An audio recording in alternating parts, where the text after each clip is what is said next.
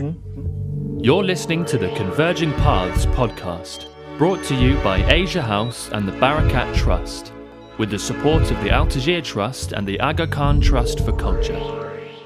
Hello, this is your host, Juan De Lara.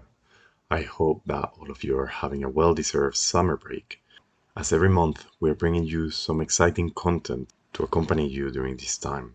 And today we have a very exciting theme, as we have here with us Alain George. Alain is the I. M. Pei Professor of Islamic Art and Architecture at Oxford University. Alain has just published a new book titled The Umayyad Mosque of Damascus: Art, Faith and Empire in Early Islam. This has been published by our friends from Gingko. Alain is here to tell us more about his book and to unveil the marvelous history that hides behind its construction at a time in history was extremely tumultuous, but extremely fascinating. Thank you so much for being with us today, Alain. I think my first question for you, which I think will be useful for the audience that is not familiar with this building, is what is the Mosque of Damascus?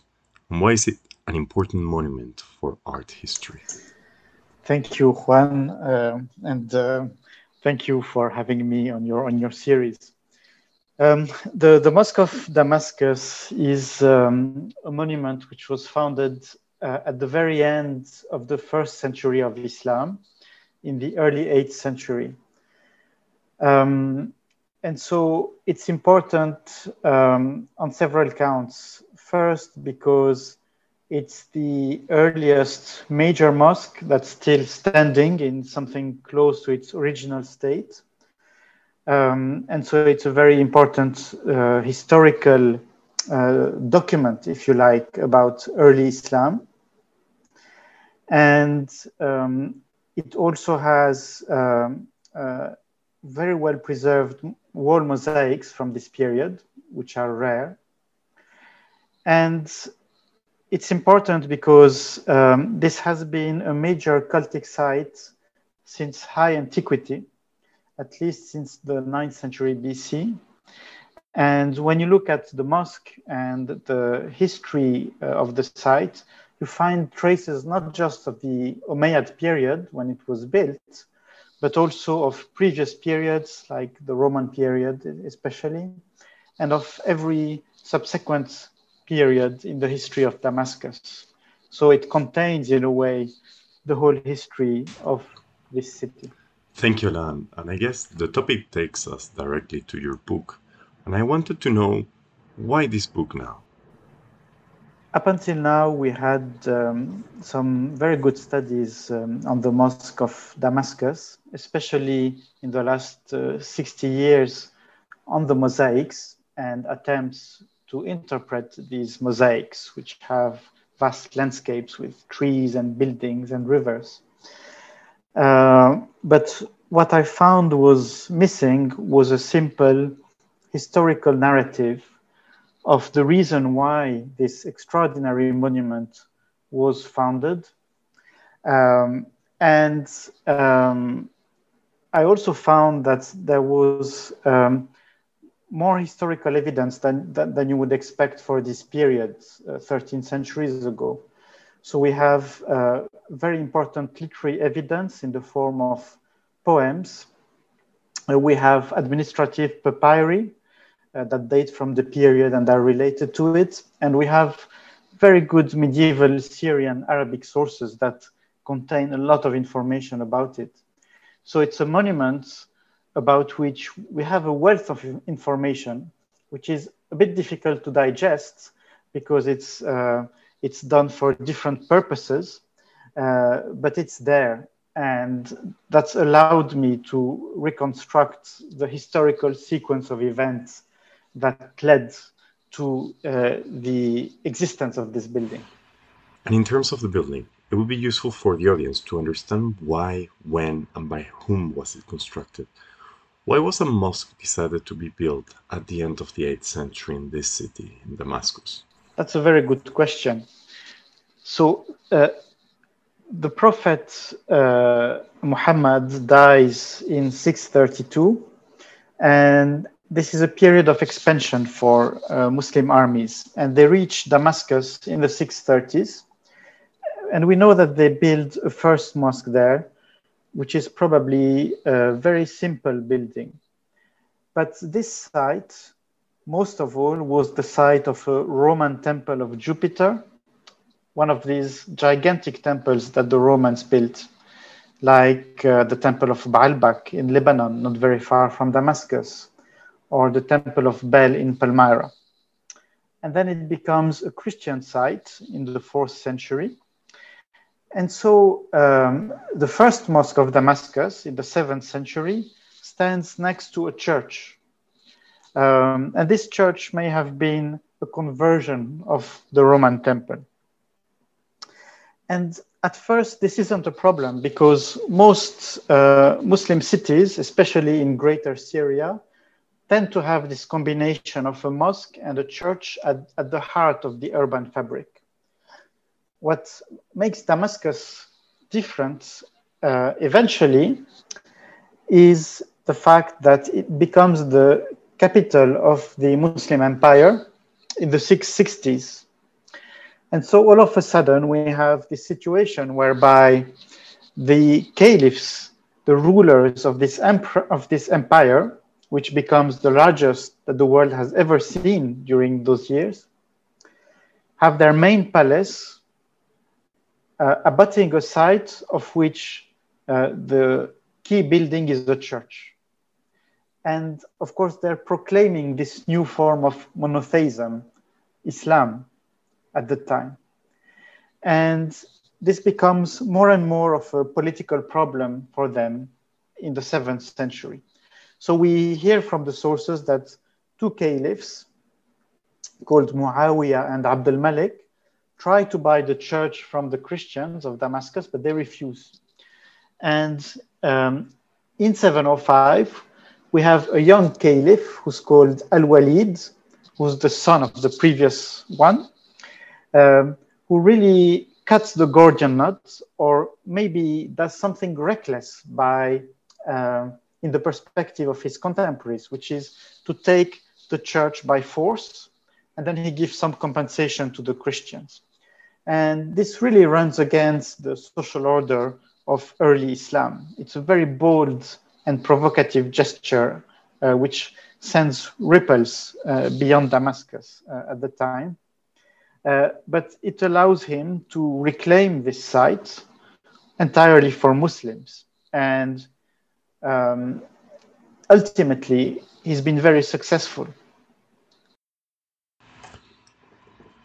So it seems to me that this character you were talking about, Al-Walid, appears in a time that was quite turbulent in the Middle East. Nonetheless, he appears as a powerful leader, but young.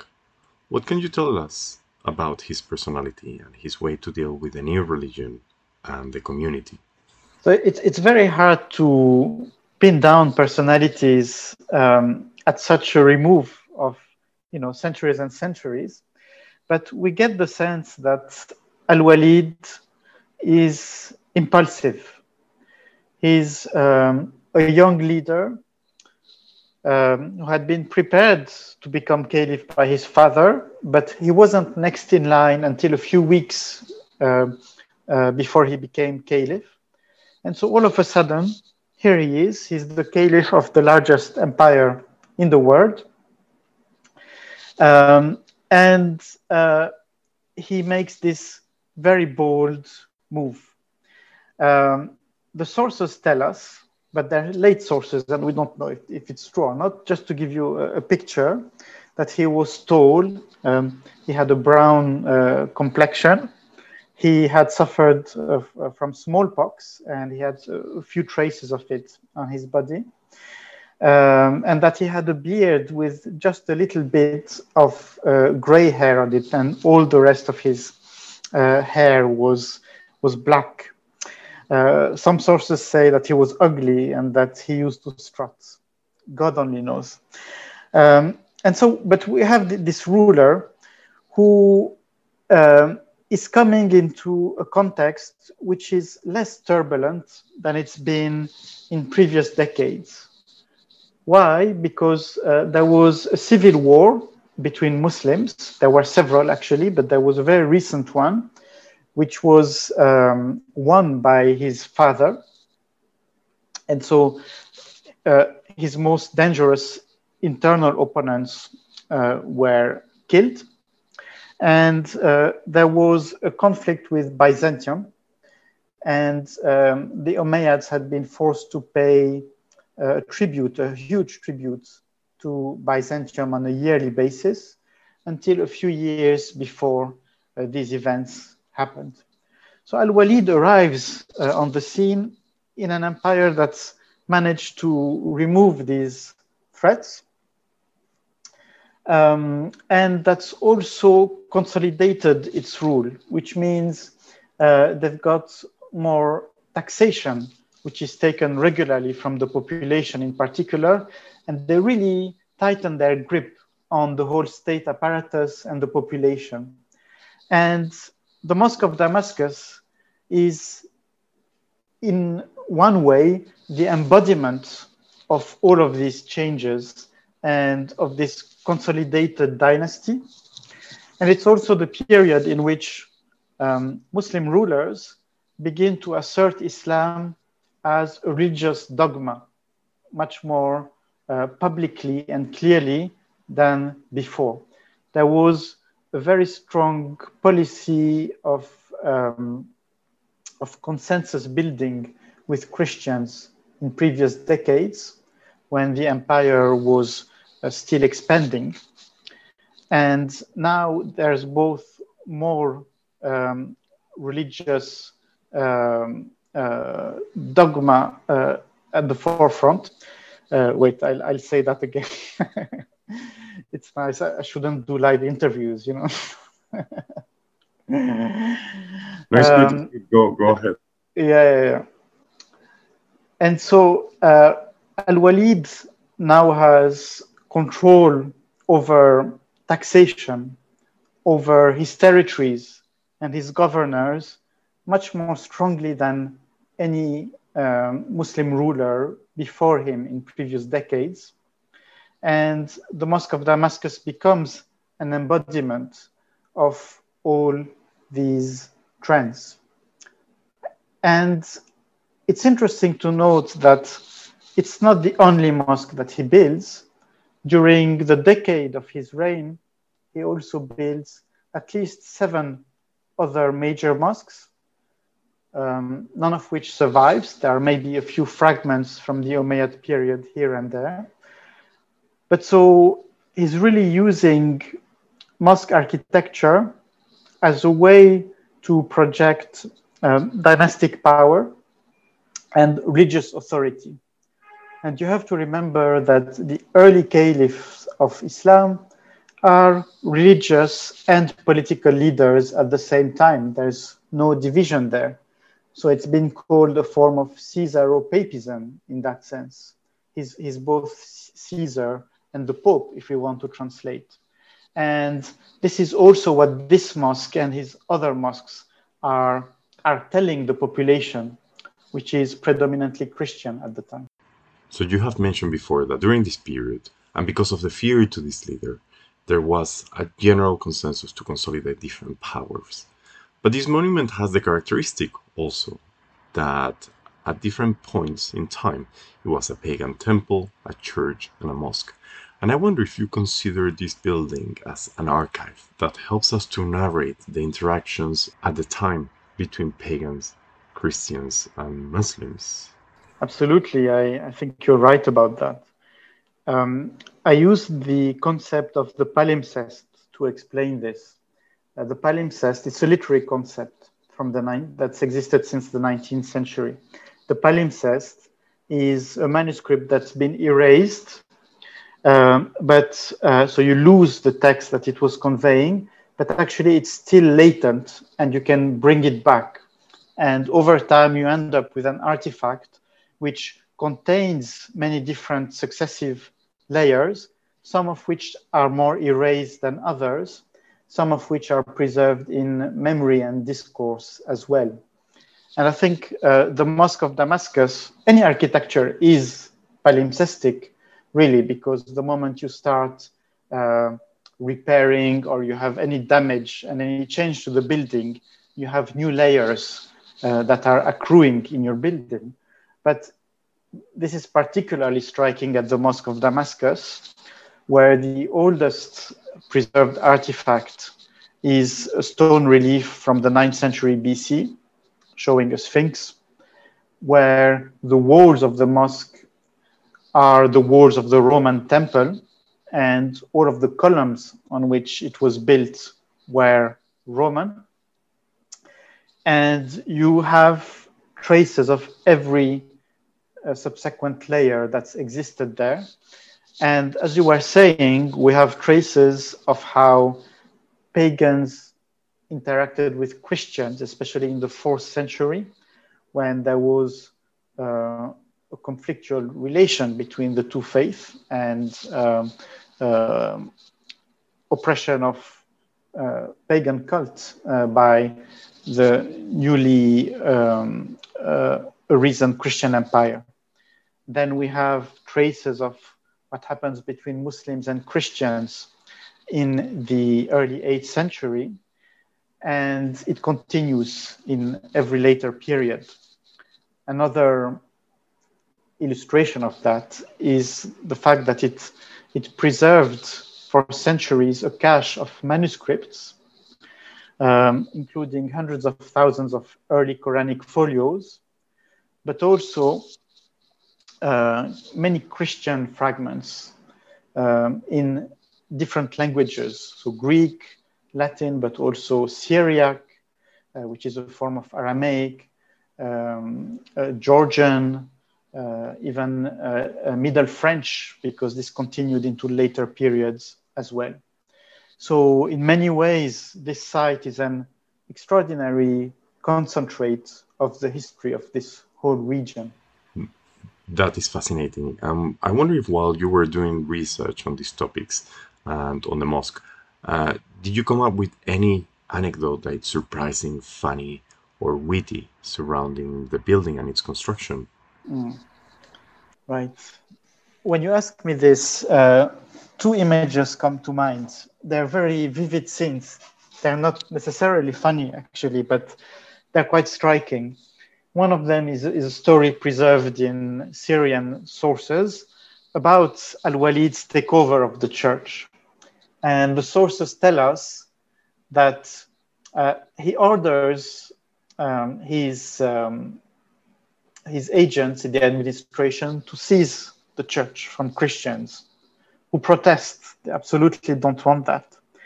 And uh, this comes to a standstill when um, the Christians say that anyone who um, uh, who breaks the church uh, with his tools is going to be damned. The church has sacred powers. So Al-Walid himself in the stories comes into the mosque precinct at this point, and he goes into a tower um, within the mosque, and he finds there a monk, an ascetic, who was refusing to come down. He grabs him by the neck and drives him down the stairs and then throws him out um, of the church and mosque precinct. Um, and then he says, "You're afraid, so I'm going to show you how this is done." And he takes a pickaxe, and he's the one who begins to destroy the church himself. And it's a very good story. It's uh, it just uh, shows you in a very uh, dramatic narrative form this change of ownership of the site, and Um, The, the the role that Al-Walid uh, plays in that. Um, and it's tempting for us as historians to regard it as just this, as, as a narrative. But interestingly, we have poems, uh, court poems written for Al-Walid that survive and that seem to suggest uh, that he did get directly involved in that destruction. Uh, so maybe there is Uh, a kernel of historical fact uh, which has been uh, embellished, if you like, with this story. And then if I jump ahead a few centuries into the fifteenth century, so we're under the Mamluk dynasty, which rules from Egypt, uh, there's one of the major fires uh, at that point that uh, destroys the mosque. And we have very striking eyewitness accounts of, of, of this fire in uh, fourteen seventy-nine by someone called Ibn al-Himsi. Uh, and he, he, he just tells us how people were devastated at the site and tried to save what could be saved amongst the precious objects, such as carpets, uh, for instance, that uh, had uh, been accumulated within this space um, over the years, and how they all wept uh, when the fire stopped and they saw uh, what was left, and they were weeping during congreg- congregational prayer. And he also tells us, interestingly, that uh, Christians uh, were also affected, just like the Muslims, um, by what they saw at that point. And we have some evidence of Christians still participating sometimes in repairs as craftsmen, even then. It's wonderful to hear more about these finds and these stories that seem to support history, that somehow form part of the fantastic history related to famous personalities like Al-Walid. One thing to consider about buildings is that they are a testament of moments in history, particularly in human development. What do you think we can learn from the mosque in Damascus, or what can we learn from a figure like Al-Walid? Hmm, that's an interesting question. We can learn first about the genesis of Islamic art, because this is the period in which they're really beginning to sponsor art on a monumental scale.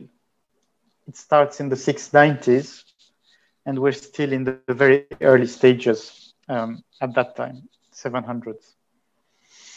And we have um, a new architecture that's built as a synthesis of what existed before, which is mosque architecture, which had provided a template of the mosque and its general shape and articulation, and the means provided by Christian church architecture. Because if you're standing in the early eighth century and you want to build the finest building of the day, uh, you have to use Christian craftsmen. Um, they're just the best that you can use. And so this is why you find in the mosque marble paneling with veined marble, what we call quartered marble, uh, which is a bit like waves that you also find um, in early churches. We have wall mosaics, which were common in churches in late antiquity. But each of these elements and the columns and the arches on which churches were built, each element has been reworked. It's as if Um, you were using the same grammar, but you create a new syntax. You rearrange the elements. And Al-Walid is bringing um, uh, mosque patronage to a new level. And I think this leaves a major imprint, just the fact that he spent so much on a major mosque, and then in later decades, people can see the results, can see the lasting impact that it has on collective minds and memories. Uh, and I think it provides an important impetus in the history of the mosque. Um, and so, if you like, this mosque is um, a witness of this Muslim-Christian society, which also has Uh, a Jewish minority, um, that is the crucible of early Islam, especially in Syria and Egypt. You're almost touching it, it's, it's there. May, for me, there's something which is even more fascinating than this, which is that by um, reading poems composed for Al-Walid and by studying the way that they compose their mosaics as well, these very large mosaic panels, you end up with a sense of the aesthetics which guided the Umayyads. Unstated um, aesthetic values about how you create beauty. And these values are fundamentally premised on ambiguity, on polysemy.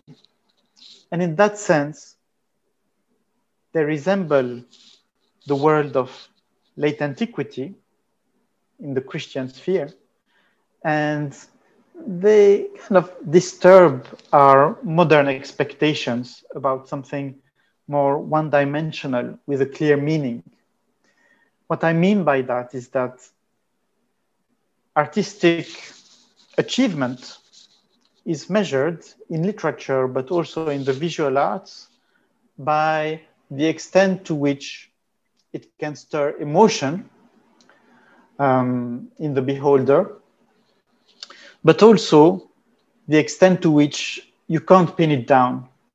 So every time you're going to see it, or every time you're going to hear a poem, it's going to be a new experience. You're going to have a new understanding, maybe a new emotional reaction as well to what you see.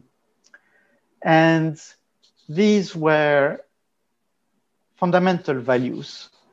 They're the aesthetic values which underpin the reception of the Quran in early and classical Islam as an open text which has an infinite wealth, an infinite number of meanings, and you can come back to it every day, and it's going to be something fresh.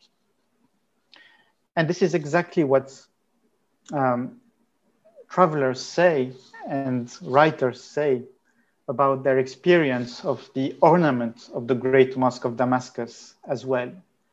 So all of this work together in concert.